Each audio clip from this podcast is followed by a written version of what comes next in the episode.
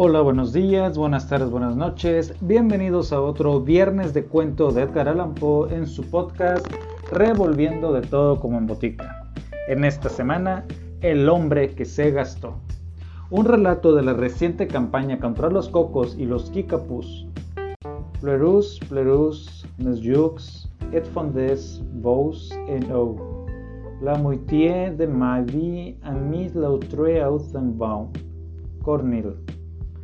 No recuerdo ahora dónde o cuándo vi por primera vez a aquel apuesto militar, el brigadier general honorario John A. B. C. Smith. Sin duda, alguien me presentó a él en alguna ceremonia pública, naturalmente, presidida por alguna persona muy importante, claro está. En un sitio o en otro, por supuesto, aunque me haya olvidado inexplicablemente de su nombre. Debo decir que esperé aquella presentación en un estado de nervios que me impidió formarme una idea bien definida del lugar y del tiempo. Soy constitucionalmente nervioso. Es un defecto de familia y no lo puedo impedir. La menor apariencia de misterio, la cosa más ínfima que no alcance a comprender, bastan para sumirme de inmediato en un estado de lamentable agitación. Había, por así decir, algo notable, sí notable, aunque el término es muy débil para expresar plenamente lo que quisiera dar a entender en la apariencia de aquel personaje. Tenía probablemente seis pies de estatura y un aspecto muy imponente. Se notaba en él un air distingué que hablaba de una refinada cultura y hacía suponer una alta cuna. Sobre este tema, el de la apariencia personal de Smith, Siento una especie de melancólica satisfacción en ser minucioso. Su cabello hubiera hecho honor a un bruto. Ondulábase de la manera más extraordinaria y tenía un brillo incomparable. Era de un negro azabache, y este color, o mejor dicho, este no color, era asimismo el de sus inimaginables patillas. Ya habréis advertido que no puedo hablar sin entusiasmo de estas últimas. No es decir demasiado si afirmo que eran el más hermoso par de patillas existentes bajo el sol. Flanqueaban y a veces hasta cubrían en parte la más perfecta boca inimaginable, donde lucían los dientes más regulares y más blancos que concebirse puedan.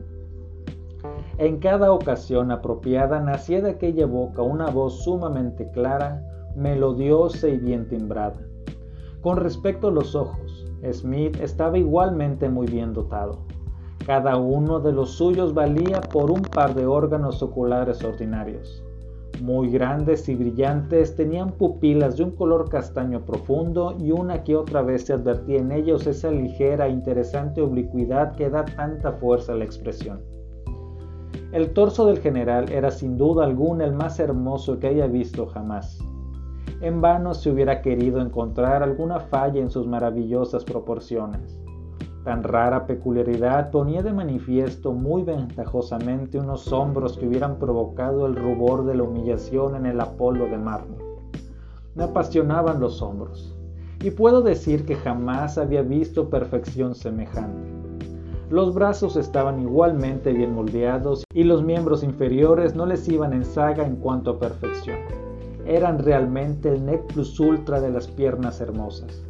Todo conocedor de la materia reconocía que aquellas piernas eran notables, ni demasiado carnosas, ni demasiado flacas, ni rudeza ni fragilidad. Imposible imaginar una curva más graciosa que la de los femoris, ni siquiera faltaba la suave prominencia de la parte posterior de la fíbula que contribuye a la conformación de una pantorrilla debidamente proporcionada. Hubiera pedido a los dioses que mi amigo y talentoso escultor Chimpochipino le fuera dado contemplar las piernas del brigadier general honorario John A.B.C. Smith. Empero, aunque los hombres tan apuestos no abundan tanto como las razones o las zarzamoras, me resultaba imposible creer que lo notable a que he aludido, ese extraño je ne sais quoi, que envolvía a mi reciente conocido, procediera tan solo de la acabada perfección de sus dones corporales. Quizá emanara de su actitud, pero tampoco en esto puedo ser demasiado afirmativo.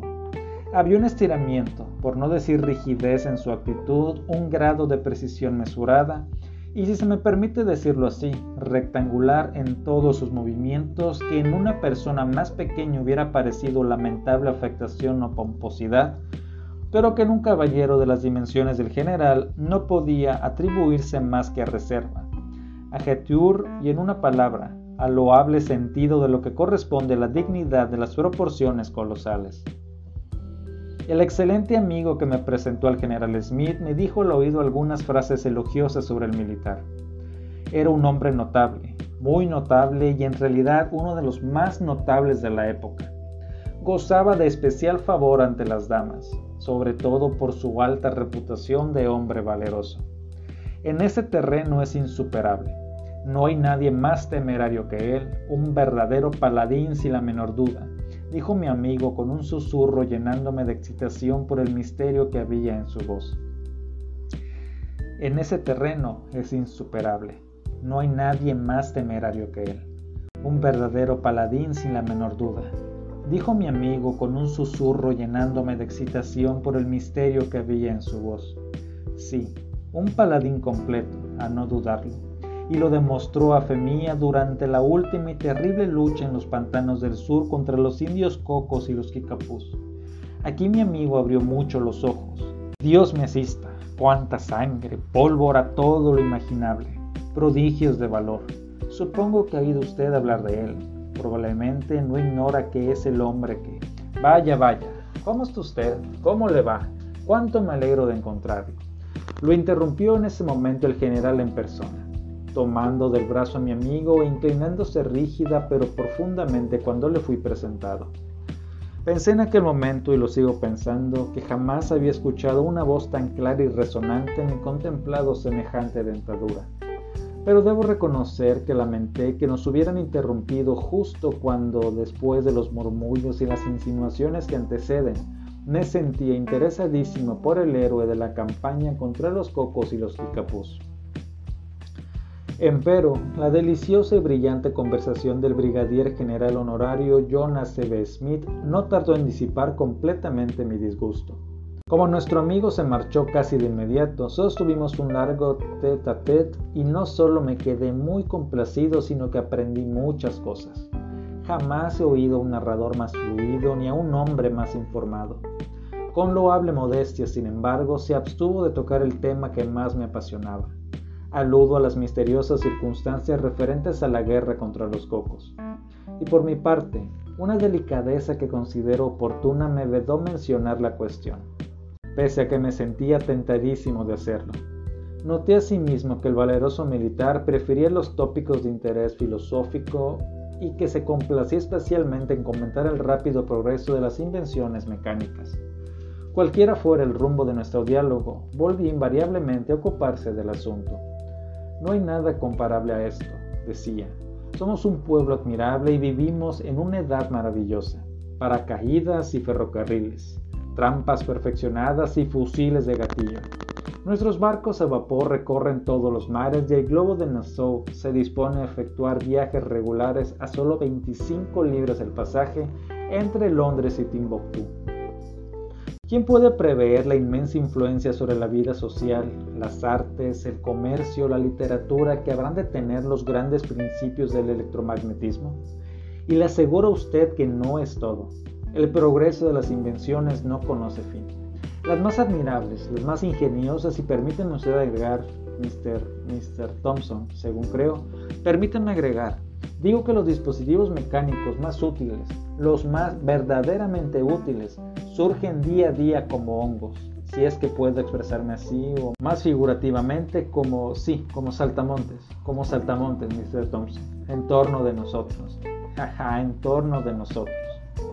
Mi nombre no es Thompson, pero de más está decir que me separé del general Smith con multiplicado interés por su persona, imbuido por una altísima opinión sobre sus dotes de, de, conversador y una profunda convicción de los valiosos privilegios que gozamos por vivir en esta época de invenciones mecánicas. Mi curiosidad, sin embargo, no había quedado completamente satisfecha y resolví de inmediato hacer averiguaciones entre mis amistades sobre el brigadier general honorario y sobre los tremendos sucesos quorum paros magna fuit durante la campaña de los cocos y de los kikapus. La primera oportunidad que se me presentó y que Orresco referens no tuve el menor escrúpulo en aprovechar, aconteció en la iglesia del reverendo Dr. Drummond donde un domingo, a la hora del sermón, me encontré no solamente instalado en uno de los bancos, sino al lado de mi muy meritoria y comunicativa amiga Mistavita T. Apenas la descubrí me congratulé por el buen cariz que tomaba mis asuntos y no me faltaba razón, ya que si alguna sabía alguna cosa sobre el brigadier general honorario John A.B.C. Smith, esa persona era Mistavita T. Nos telegrafiamos unas cuantas señales y empezamos sotobose un animado tete a tete. Smith, dijo ella en respuesta a mi ansiosa pregunta, ¿querrá usted decir el general ABC? Dios me asista, hubiera jurado que estaba al tanto de todo. Un episodio tan horrible. Ah, esos kikapús, qué monstruos sanguinarios. Sí, luchó como un héroe, prodigios de valor, renombre inmortal. Smith, Brigadier General Honorario John ABC. Vamos, bien sabe usted que se trata del hombre que... El hombre, gritó el doctor Drummond Poop con todas sus fuerzas y con un puñetazo que estuvo a punto de romper el púlpito. Que ha nacido de mujer solo vivirá poco tiempo, así como crece, así es cortado como una flor. Me apresuré a correrme al extremo del banco, advirtiendo por las miradas que me echaba el predicador que la cólera, poco menos que fatal durante el púlpito, provenía de los murmullos entre la dama y yo.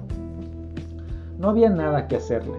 Me sometí pues resignadamente y escuché envuelto en el martirio de un silencio digno el resto de aquel importantísimo discurso. A la noche siguiente acudí algo tarde al trato Rantimpole, donde estaba seguro de satisfacer inmediatamente mi curiosidad mediante el simple expediente de entrar al palco de aquellas exquisitas muestras de afabilidad y reminiscencia. Las señoritas Arabella y Miranda Cognoscenti. El notable trágico clímax representaba Yago ante un público numeroso y me costó algún trabajo hacerme entender. Máxime cuando nuestro palco estaba casi suspendido sobre la escena. Smith, dijo Miss Arabella, que por fin comprendió mi pregunta. Smith, el general John ABC. Smith corrió pensativamente Miranda. Dios me bendiga. ¿Vio usted alguna vez un hombre de mejor estampa? Jamás, amiga mía, pero por favor, dígame usted, ¿y una gracia tan inimitable?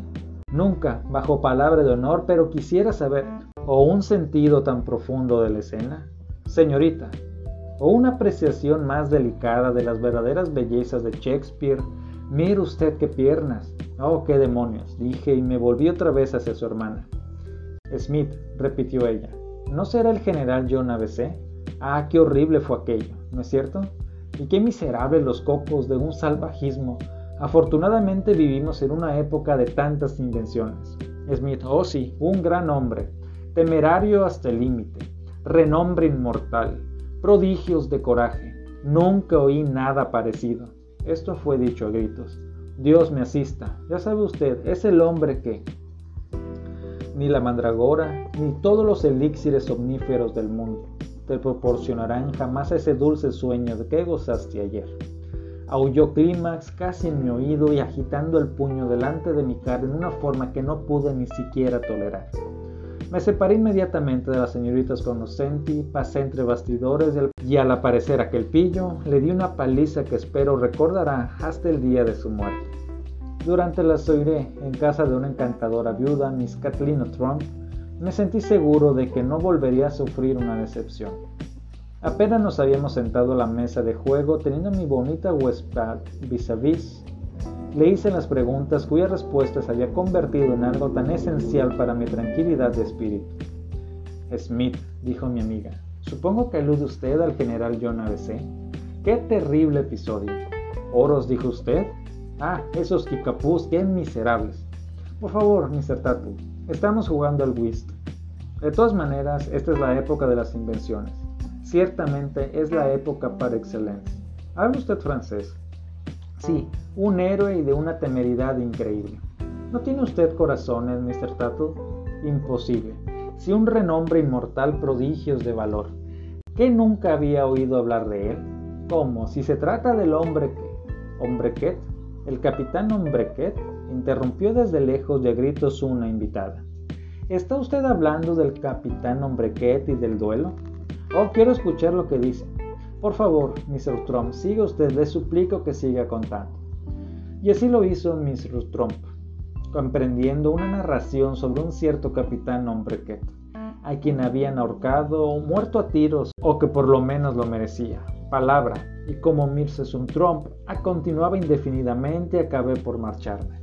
Aquella noche me sería imposible escuchar nada referente al brigadier general honorario John A.B.C. Smith. Me consolé sin embargo, pensando que tanta mala suerte no podía durar siempre, y me decidí audazmente a procurarme informaciones en los salones de fiesta de aquel hechicero angelillo, la graciosa Mr. Purebred. Smith, exclamó ésta mientras dábamos vueltas y vueltas en un pas de Zephyr. ¿Se refiere usted al general John ABC? Ah, qué terrible es historia de los cocos, ¿no es cierto? Qué gentes tan horribles son los indios. Ponga la punta de los pies hacia afuera. ¿No le da vergüenza? Un hombre valerosísimo el pobre. Pero vivimos en una época de maravillosas invenciones. Dios mío, me falta el aliento. Sí, un coraje temerario. Prodigios de valor. ¿Qué nunca oyó usted hablar de él? Imposible. Tengo que sentarme y hacérselo saber. Si justamente Smith es el hombre que... Manfredo, gritó mi sabionda, en momentos en que yo llevara mis pobretas hacia un sofá. ¿Cómo se puede decir semejante cosa? Le aseguro que se trata de Manfredo y no de Manfrido. Y como mi sabionda me tomara por testigo de la manera más perentoria, me vi precisado, quisiera o no, a terciar en la solución de una disputa referente al título de cierto drama poético de Lord Byron.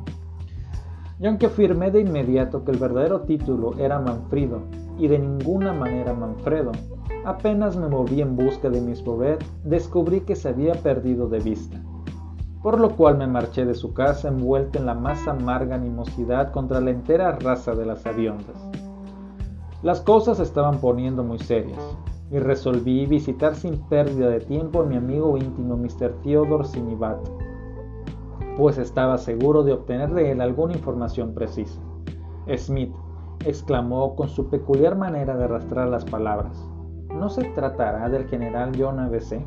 Triste asunto ese de los Kikapus, ¿no es cierto? Una temeridad extraordinaria, una lástima verdaderamente. Qué época, qué maravillosos inventos, prodigios de valor. Dicho sea de paso, ¿no oyó hablar usted del capitán Hombrequet? Que se vaya el diablo el capitán Hombrequet, repuse. Por favor, sigue con su relato. Pues bien, es exactamente la même chose, como decimos en Francia. Es mi de el brigadier general John ABC el brigadier general John ABC, ve usted, y aquí Mr. Sinibat creyó oportuno ponerse un dedo contra la nariz. ¿No pretenderá insinuar verdadera y conscientemente que no sabe nada de la historia de Smith? Porque usted habla de Smith, supongo, de John ABC, ¿eh? Pues, estimado amigo, se trata del hombre. Señor Sinibat, imploré, ¿se trata del hombre de la máscara de hierro? No, repuso con aire de entendido ni tampoco del hombre de la luna. Consideré que esta réplica constituía un punzante y claro insulto y abandoné de inmediato la casa, lleno de cólera y dispuesto a exigir a mi amigo Mr. Sinibat una pronta explicación por tan poco caballeresca conducta y tan mala educación. Pero en el interín no estaba dispuesto a renunciar a las informaciones que deseaba. Me quedaba todavía un recurso. Lo mejor sería ir a la fuente misma visitaré inmediatamente al general pidiéndole con palabras explícitas una solución de tan abominable misterio. Aquí al menos no habría posibilidad de error. Sería llano, positivo, perentorio, tan conciso como Tácito Montesquieu. Llegué muy temprano a casa del general, que se estaba vistiendo, pero como insistí en que se trataba de algo urgente, un viejo mucamo negro me hizo pasar al dormitorio y se quedó allí para servir a su amo. Como es natural, al entrar en la habitación miré en torno buscando a su ocupante, pero no lo distinguí. Había un bulto muy grande y muy raro contra mis pies, y como no estaba yo del mejor de los humores, le di un puntapié para quitarlo del camino. Ejem, ejem, no me parece una conducta muy correcta que digamos, dijo el bulto con una vocecilla tan débil como curiosa, algo entre chirrido y silbido. Grité de terror y huí diagonalmente hasta refugiarme en el rincón más alejado del dormitorio. Mi estimado amigo, volvió a silbar el bulto. ¿Qué, qué, cosa le sucede? Hasta creería que no me reconoce usted. ¿Qué podía yo contestar a eso? Tambaleándome me dejé caer en un sillón y con la boca abierta y los ojos fuera de las órbitas, esperé la solución de aquel enigma. No deja de ser raro que no me haya reconocido, ¿verdad?